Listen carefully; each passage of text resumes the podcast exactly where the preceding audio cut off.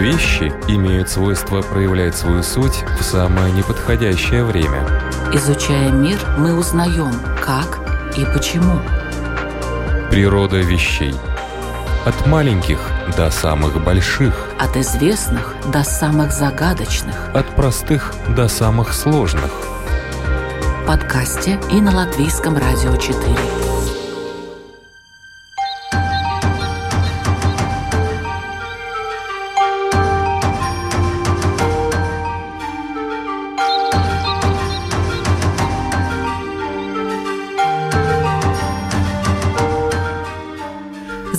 Здравствуйте, мои дорогие любители узнавать новое об уже известном. Поистине неисчерпаемы богатства нашего мира, видимого и невидимого, которые мы пытаемся изучать в природе вещей. И, конечно, накануне такого мистического праздника, который, кстати, сохранился в Латвии даже во времена советского периода, любимого всеми латвийцами праздника Лигуа, интересно было бы поговорить о магии и колдовстве – а человек, которого я сегодня пригласила к участию в программе, как раз и занимался подробно изучением этого явления и написал книгу «Колдовство на Руси». Историк и искусствовед, исследователь Древней Руси и европейского средневековья Денис Хрусталев. Добрый день. Здравствуйте.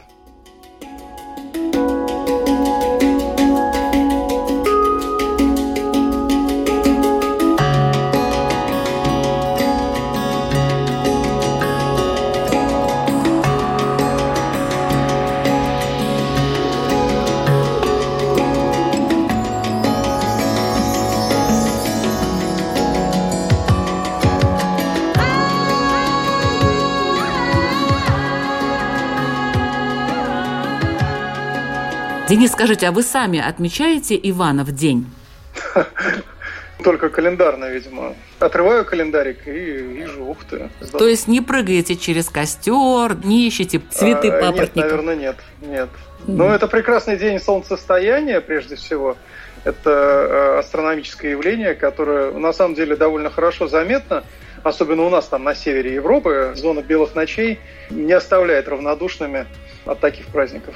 А вот в Латвии это прямо такой национальный праздник, и он празднуется довольно широко. Понимаете, остались такие языческие традиции, ничто их не убило, никто их не запретил, и в результате вот э, очень даже интересные народные гуляния происходят.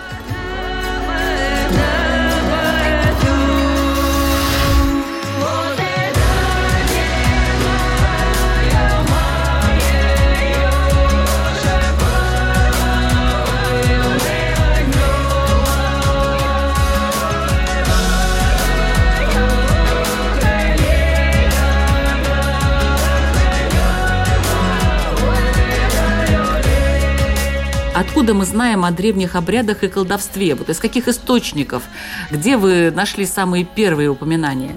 Вот это очень хороший вопрос, потому что проблема источников самая главная в реконструкции и в исследованиях такого характера мы понимаем, что реальность, то, о которой вы говорите, вековые праздники, народные традиции, об этом мы можем говорить, ну, едва ли э, записи об этих традициях, фиксация какая-то историческая или вообще документальная это подобных традиций, большей частью относится к XIX веку.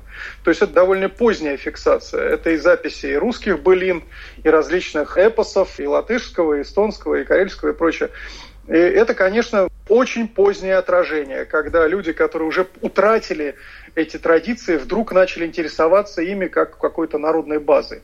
Это с одной стороны. С другой стороны, у нас есть комплекс источников, которые, понятно, восходят к тем людям, которые совсем не симпатизировали этим традициям. То есть это христианские миссионеры, монахи, церковники, которые фиксировали эти явления как нечто в лучшем случае устаревшее, а в худшем случае нечто инфернальное и дикое, с чем нужно бороться. И они в случайном порядке записывали, не всегда понимая существо происходящего, понимая, что это что-то неуправляемое церковью, а значит плохое. Соответственно, в таком духе и записывали. И из этих вот сведений которые, ну вот для Прибалтики это прежде всего только начиная с 13 века, для других э, регионов чуть южнее пораньше. Это летописи, это некие случайные записи, это воспоминания, жития святых, в которых упоминаются какие-то языческие мероприятия, значение которых зачастую придумано или интерпретировано неверно, либо просто в лучшем случае описано. Это наши источники. То есть, с одной стороны, у нас есть поздние свидетельства каких-то сохранившихся традиций, а с другой стороны есть взгляд со стороны, ну, условно, врагов более раннего характера, эпизодически случайный. Мы получаем два совершенно отдаленных между собой угла зрения, угла взгляда. И из этих вот углов взглядов нам вынуждены реконструировать некую реальность, в которой все это вот существовало в средние века. Конечно, это наш путь испещрен ошибками, наш путь сложен, но есть определенные методы работы, которые позволяют хоть какую-то часть знаний восстановить. А что вот, например, интересно вы узнали из летописей, скажем, христианских, про каких-то, может быть, людей конкретных там говорилось или про какие-то ситуации? Летописи фиксируют события со стороны, то есть в летописи, ну, например, русские, они велись прежде всего монахами, то есть людьми воцерковленными, причастными к церковной службе. И для них это явление определенно инфернальное. Это определенно дикое какое-то действие. И их взгляд понятен. Более того, считывая в этом действии что-то отрицательное, они могли к нему приписать, в общем, не только какие-то отрицательные мероприятия, но и бог знает что. Мы не знаем, что из себя представляло прочтение Всеслава Полоцкого как оборотня, который мог проскакать из Киева до Полоцка за одну ночь и, и прочее. Что за этим читалось? В том, что он был такой быстрый, или то, что он умудрялся кому-то что-то рассказать, или вот за ним такую вот э, легенду рассказывали, что он какую-то весть передавал.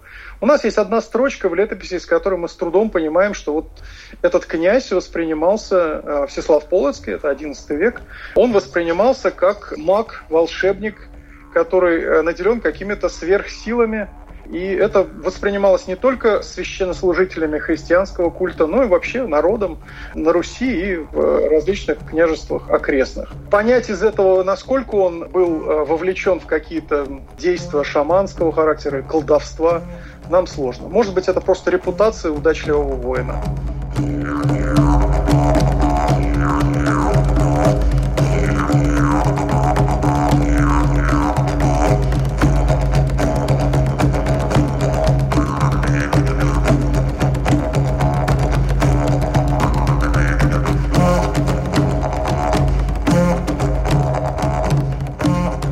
Русском языке есть множество слов, которые определяют что-то вокруг вот этого действия, как вы говорите. Это колдовство, это ворожба, видовство, волшебство. Как разделить все эти понятия и выделить именно то, о чем вот вы сейчас рассказываете? В общем-то, это, конечно, синонимы. И наши словари именно так их воспринимают. С другой стороны, что для современников того или иного времени или вообще для исследователей этих направлений требуется некое терминологическое различие. Ну, например, колдовство чаще всего, как в источниках, так и у современников сейчас воспринимается как нечто вредоносное. Если волшебство – это что-то нейтральное, некие непонятные манипуляции с естественными какими-то причинами или естественными предметами, которые могут быть как отрицательного, так и положительного характера. Волшебство – это же, в общем, чудо, которое совершает святой, оно тоже вот на грани волшебства. А колдовство, когда это нечто злое, нечто вредоносное, это тоже волшебство. То есть волшебство – это нечто нейтральное, колдовство – это обязательно отрицательное, чародейство – это синоним колдовства. Сюда же припадает такой термин, как волхвование, то есть подобление себя волхву, фактически шаману, но отсюда же происходят и наши э, различные термины того же корня. От волхвов, волхования, отсюда же и волшебство. То есть, с одной стороны, это некие операции, связанные с языческими культами, а с другой стороны, это просто манипуляции с природными явлениями. Так что, в общем, терминология в данном случае развита, и она смешана, перемешана. Все зависит от контекста, в котором мы прочитываем. Например, в судебниках XVI века была такая социальная страта, как э, ведьмы, она фиксировалась. Ведьмы – это ведуньи, ведуны, это некие знатоки чего-то такого, каких-то сил природы, которые недоступны каждому смертному. Это в том числе и знахари, это в том числе и колдуны. Но колдун всегда вот как бы вот есть ведьма, а если вот она что-то делает плохо, значит она колдунья. Примерно вот так. А когда появилась первая, э, скажем так, научная концепция колдовства? Это такое западноевропейское явление, оно связано с развитием герметизма в 15 веке. Во второй половине 15 века начались активно переводить различные сочинения, как арабских, так и еврейских авторов. Откуда появилась потребность интерпретировать? Интерес к природе привел к тому, что мы должны пытались понять источники тех или иных явлений. И зона колдовства она перемещалась. Что такое, собственно, работа с волшебством или создание чуда, или некая манипуляция с чародеяниями и прочим? Это пересечение границы познания. Мы знаем, что, например, это растение может расти вот в такой-то определенный период. Если мы срезали розу, поставили ее в э, вазу, и она там стоит больше, чем несколько дней, это, в общем-то, неестественное. Если она там стоит месяц, это колдовство. Так воспринимали раньше. А потом поняли, что туда можно добавлять определенные какие-то вещества, уж тут садоводы большей частью знают. И, в общем, это не является никаким-то волшебством, просто там вода насыщается какими-то питательными элементами, и срезанная роза может стоять долго. Граница вот этого познания сдвигалась постепенно на протяжении тысячелетий. Соответственно, и границы чародейства, границы волшебства и колдовства перемещались в том же пути.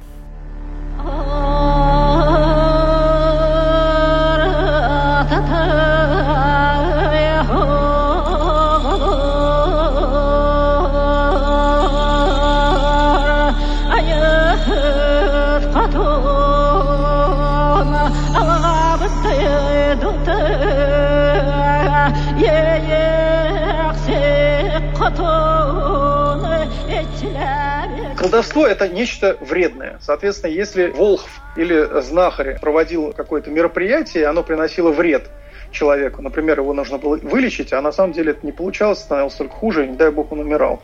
Значит, он колдун. Значит, с него можно за это взыскать, но нужно объяснить, что он совершил. Вот научная концепция колдовства предполагала, что вот эти интеллектуалы, церковные интеллектуалы, в общем-то, в целом э, знатоки неизведанного в конце 15-го, начале 16 века стали пытаться подвести, систематизировать эти процессы, объяснить, как так получилось, что вот этот вот человек совершил зло. Ведь это может быть случайность, а может быть это злой умысел – и если раньше считалось, что ведьма или человек, который совершает некое колдовское деяние, то это просто бес или дьявол действует через него, а сам он, в общем-то, в данном случае жертва – то где-то с 14-15 века интеллектуалы, прежде всего европейские, стали признавать активную роль человека в этом деянии. То есть это не просто дьявол вселился в человека, вторгся вот в это вот божественное создание, супротив его воли, потому что так невозможно было предположить, что это вот какой-то контракт. А потом стали говорить, ну, наверное, может быть, действительно, если это душа человеческая, она свободна, она достойна совершать самостоятельный выбор – возможно, произошло некое соглашение, то есть нечистая сила, представитель враг рода человеческого, вступил в договор вот с этим вот существом, ведьмой, колдуном или просто нечестивцем за какие-то поблажки или некие способности экзотические. Он продал, например, какую-то часть своих э, возможностей человеческих, и нечистая сила ему начинает помогать. Для того, чтобы бороться с этим, мы начинаем бороться не просто с нечистой силой, но и с теми людьми, которые вступил с ними в договор. Собственно, так родилась охота на ведьм, которая предполагала, что человек активен в этой вот позиции взаимоотношений с дьяволом. Ну, Отсюда появились различные методы идентификации того или иного персонажа, то есть ведьмы, колдуна и так далее. Отсюда появился там целый комплекс литератур – и прочих учебников по распознанию колдунов, по распознанию ведьмы, по представлению о том, что такое злокозненное волшебство или чародеяние, и что такое просто значит, использование неведомых природных сил, которые на самом деле являются божественными, просто мы не до конца их понимаем. Ну, в таком случае должны были определить, вот как вы правильно сказали, какие-то признаки колдунов, какие они были в тот момент. Были ли какие-то конкретные, или все-таки это было так немножечко на волю судьбы? Вот я смотрю на человека, не, у него глаз нехороший, значит, он колдун. В зависимости от региона, в зависимости, что называется, от э, научной взыскательности, от каких-то интеллектуальных традиций, это было в каждой стране по-своему. Ну, например, в Англии было принято, что большинство злокозненного, то есть больше там, деяний злокозненных совершают женщины. То есть если ведьма, то есть если кто-то вот совершает зло, то, скорее всего, это ведьма. То есть это женщина, которая может выглядеть просто неприятно или выглядеть наоборот слишком хорошо. Она может быть слишком красавица. Или говорить как-то неправильно. Или, например, у нее там рыжие волосы. Или не рыжая, а наоборот блондинка. И она вызывала изначально подозрения, а в случае какого-то события, ну, например, проходила она мимо, с кем-то поздоровалась, и тот человек заболел. Подозрение на нее в первую очередь э, падало. Ну, э, в России, например, совершенно обратная ситуация. Большинство обвиненных в колдовстве были мужчины.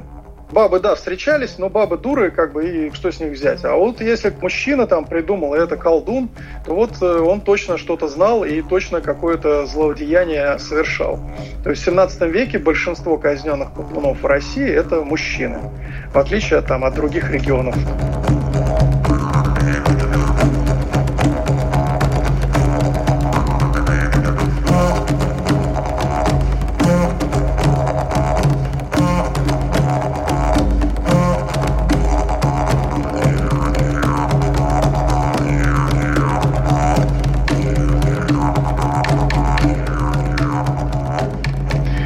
Признаки могли быть самыми разными, они мутировали. Если первое время предполагалось, что это просто определяется по факту деяния, то впоследствии стали уже заранее определять по какой-то определенной метке.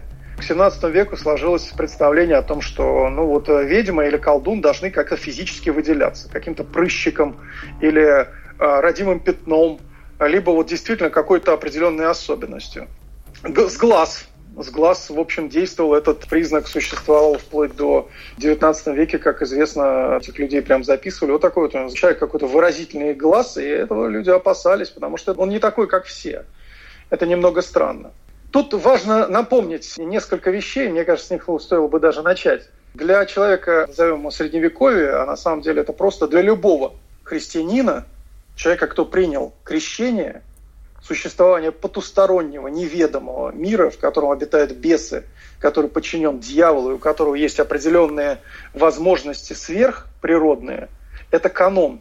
С этим не спорят. Это нельзя отрицать. Если христианин отрицает существование бесов, он еретик. Он не может этого делать.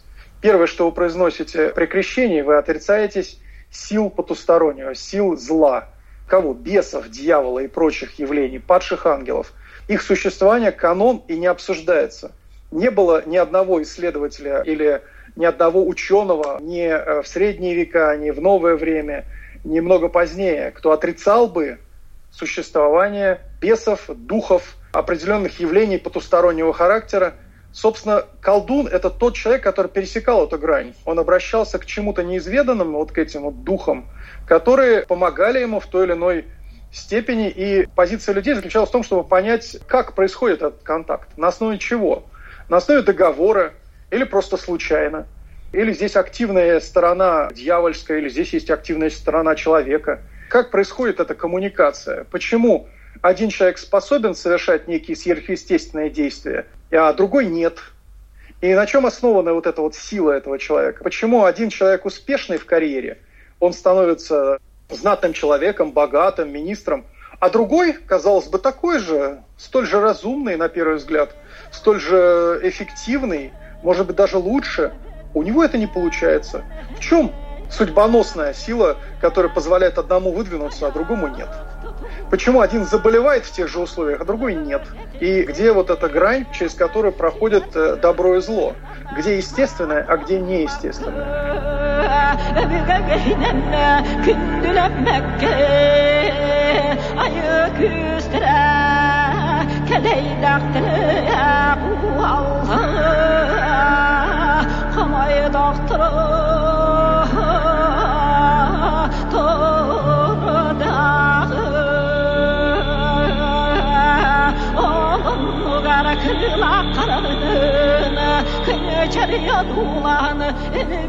Второй тезис, который важно подчеркнуть, и его нужно очень хорошо осознать, что вот эти ведьмы, которых обвиняли, что в Западной Европе, в Англии, в Испании, в России, неважно, в Литве, в Прибалтике, ведьмы и колдуны, которых обвиняли и потом вели на костер, вовсе не всегда были невиновны. Далеко не всегда они отрицали свою вину распространеннейшим было признание вины в колдовстве. Может быть, неумышленным. Признание в том, что силы зла действовали через них вот в данном конкретном случае. И люди в какой-то момент осознавали, что действительно они совершили некое деяние, которое ну вот, оказалось вредоносным для того или иного человека. И они достойны подобные казни, смерти. Для того, чтобы силы зла не распространялись по земле, нужно их обязательно казнить. И это вовсе не всегда было связано с пытками, и это вовсе не всегда было связано с неким насилием. И зачастую это было осознанное мероприятие, в котором участвовали не только жертвы, но и виновники того или иного злодеяния. То есть они сами по доброй воле признавались и потом шли на казнь? Да. да. Это как-то противоестественно, это мне кажется. Для нас сейчас кажется все это жутко противоестественно, потому что зачастую я слышу вопросы, почему мы должны слушать и верить вот этим вот э, чудесам? Как можно доказать, что эти люди верили в чудеса? Как можно представить, что этот человек мог поверить в чудо? Для людей до скажем так, эпохи, когда стали под сомнение ставить власть э, церкви и христианские каноны, никто не сопротивлялся этому. Любое сочинение, которое мы видим, которое как-то оправдывает силы природы и утверждает, что это некие естественные пути, они вовсе не отрицали существование демонов, духов и прочих. Они просто считали, что в большинстве случаев это заблуждение. В большинстве случаев мы верим в некое природное явление и думаем, что это духи, а на самом деле это природное явление. Речь не шла о том, что отрицается существование самих духов. Они есть. Только в большинстве случаев мы обманываемся. Это не духи, а это природные явления. Но духи тоже существуют. Никто не отрицал их присутствие. И то, что они могут вторгнуться, совершить зло, это канон. Это не для Ньютона, не там, для Коперника, не для Джордана Бруна это вопроса не стояло. Потусторонний мир существует. Для них это было очевидно.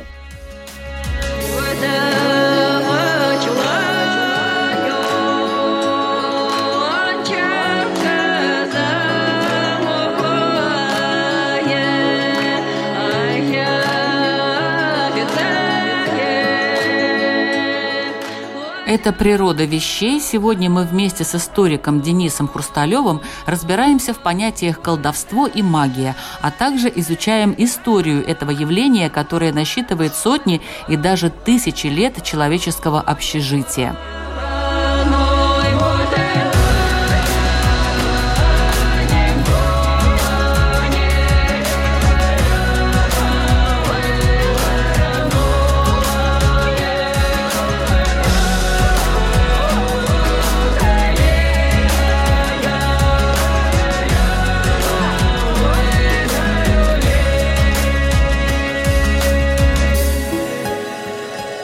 Сказки, где есть колдовство, и их персонажи через сказки как-то люди выражали свое отношение. Ну, вот есть, допустим, Баба Яга, какой-то Леший, Русалка. Все они обладали вот этим вот свойством колдовства. С какой стороны смотреть? Для церкви, для христианского канона это бесы. Бесы, которые принимали личину того или иного природного явления. Соответственно, понятно, что это некие персонажи из э, потустороннего, в той или иной степени находящиеся в контакте с э, сатанинскими силами. Либо это падшие ангелы, воплотившиеся в каком-то духе или каком-то мороке, либо это люди, которые значит, вступили в контракт с потусторонним. Для большинства это, в общем-то, ну, здесь э, эта грань проходит по понятию добро-зло.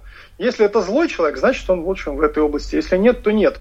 Другое дело, что вот, например, в XIX веке, когда мы, собственно, видим фиксацию сказок, у нас для этого, собственно, нет их записей, становится понятным, что это эпоха, когда сказка воспринималась народным сказанием, таким вот э, возвращением к истокам, к чему-то первородному, к чему-то далекому от канонов, от скреп э, церковных, от э, государственного насилия и прочее, прочее. Но на самом деле, конечно, это то же самое борьба добра со злом, у которой есть те или иные отражения. Я специально тут э, попытался подготовиться и напомню случай, как это преображалось из э, летописного текста в сказочный.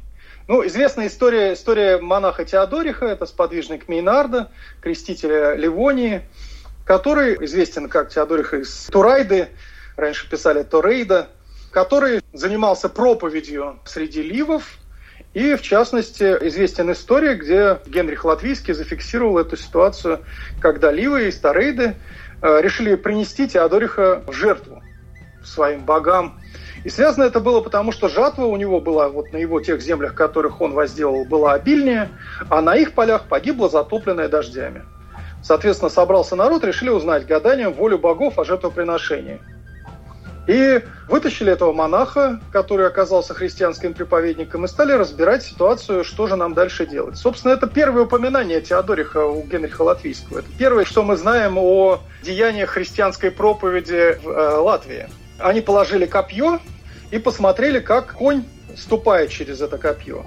Ставит раньше ногу правую или левую, соответственно, какой ногой переступит, так и свершится. Конь переступил той ногой, которая предсказывала, что Теодориха убивать не надо. И тут же вмешался кудесник, который сказал, слушайте, я же вижу, на этом коне сидит ангел Господин. Надо срочно его оттуда согнать, потому что он управляет этим конем. Это нечестно, так нельзя. Местные жители подбежали, обтерли спину коня, чтобы сбросить этого бога христианского.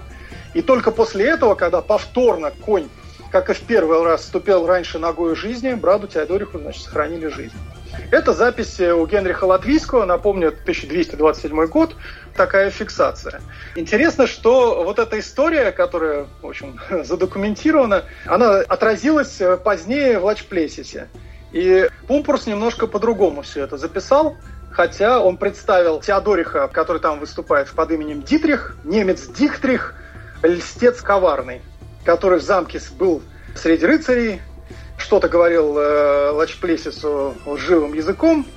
И вот эта сцена, где решили пожертвовать э, Дитрихом, а, но когда в священной роще конь гнедой под Дитрихом трижды левой ногой меч переступил, тогда стало ясно, что и боги под лицом гнушаются.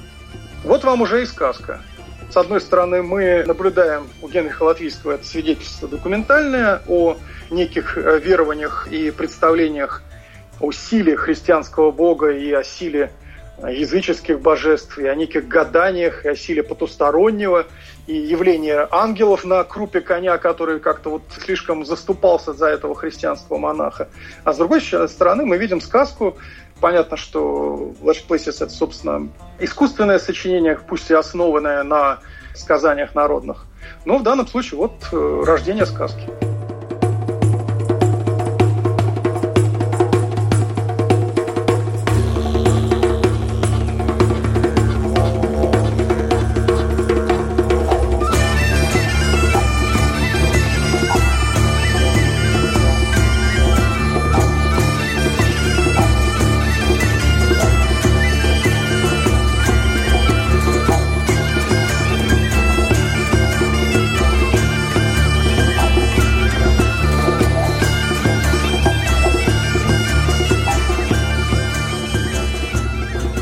А есть еще ведь вещи Олег, который погиб от змеи. Это тоже известная такая легенда. Но почему-то его называют вещим, хотя он, по-моему, колдовству никакого отношения не имел. Он удачливый вождь, как я говорил, предводитель, воин, главарь, удачливый воин или удачливый предприниматель – это всегда человек где-то там на грани. В данном случае Олег определенно удачливый воин – которому удавалось покорить Киев, удалось захватить Константинополь и так далее, и так далее.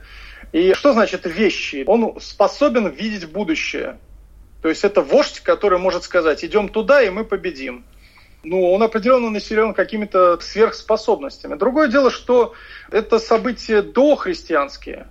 Мы знаем отражение этой сказки, этой легенды в, в повести временных лет, которая записана в начале XII века. А сама легенда относится к событиям смерти вещего Олега начала X, то есть прошло 200 лет. За эти 200 лет мы, конечно, видим это отражение явной какой-то сказки, что некий был вождь, который был настолько сведущ и способен предсказывать будущее, понимал, что должно происходить, но вот с ним тоже произошла злая история, и он не смог правильно понять предсказание. То есть ему сказали, твоя смерть будет от коня, Соответственно, он убил коня, но потом он пришел на могилу коня, вступил на его череп ногой, и тут вылезла змея, убил его. То есть фактически он умер от коня, и пророчество сбылось, несмотря на то, что первоначально его прочтение было неверным.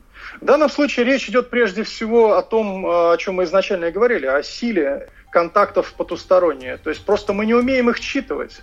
Научитесь понимать, как вот этот мир невидимый чему он нас учит, что он нам подсказывает. Если мы это умеем прочитывать, значит, мы, в общем, становимся успешными.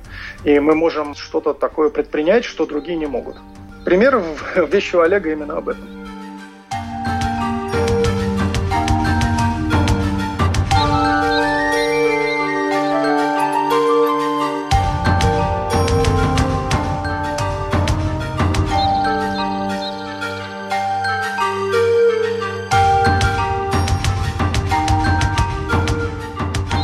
Магия и колдовство. Если взять современный аспект, вера в чудеса неистребима.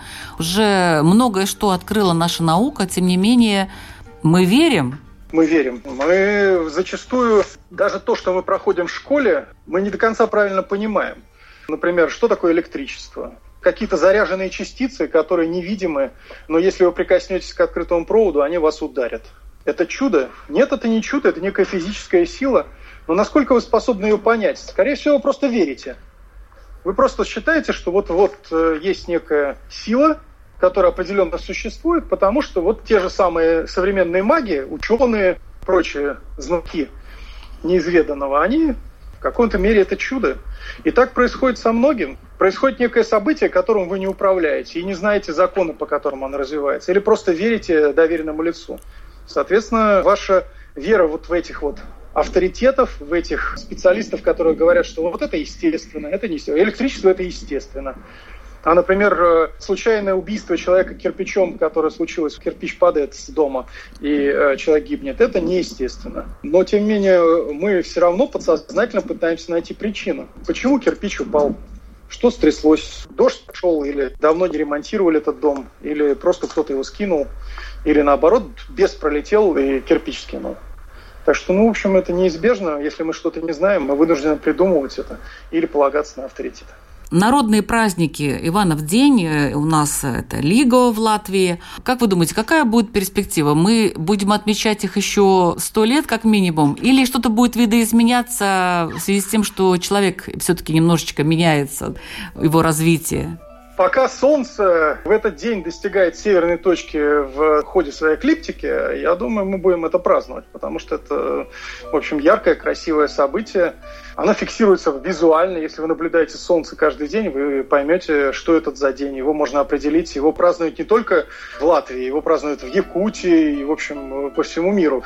И это ясно, заметно, это природное явление, с которым связаны определенные ожидания. Но некий перелом некое изменение в нашей жизни. Может быть, ход меняется природы какой-то. Так что мы будем праздновать его, пока солнце крутится.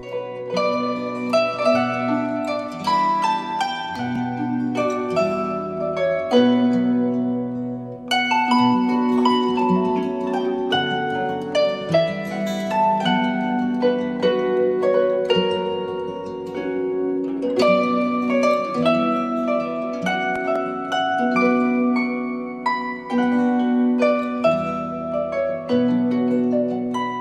слушали программу «Природа вещей». Ее к эфиру подготовили Людмила Вавинска, Ингрида Бедела и Кристина Золотаренко.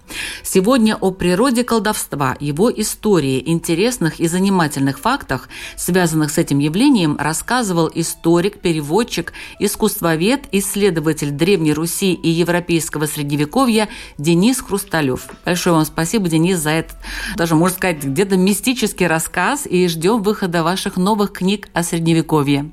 Буду очень рад. Спасибо большое.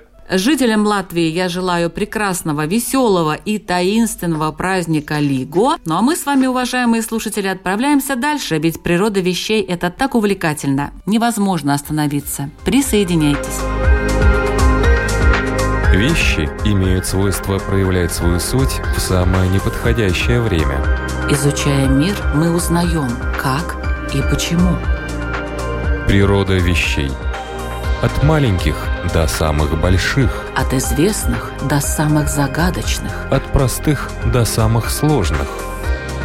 В подкасте и на Латвийском радио 4.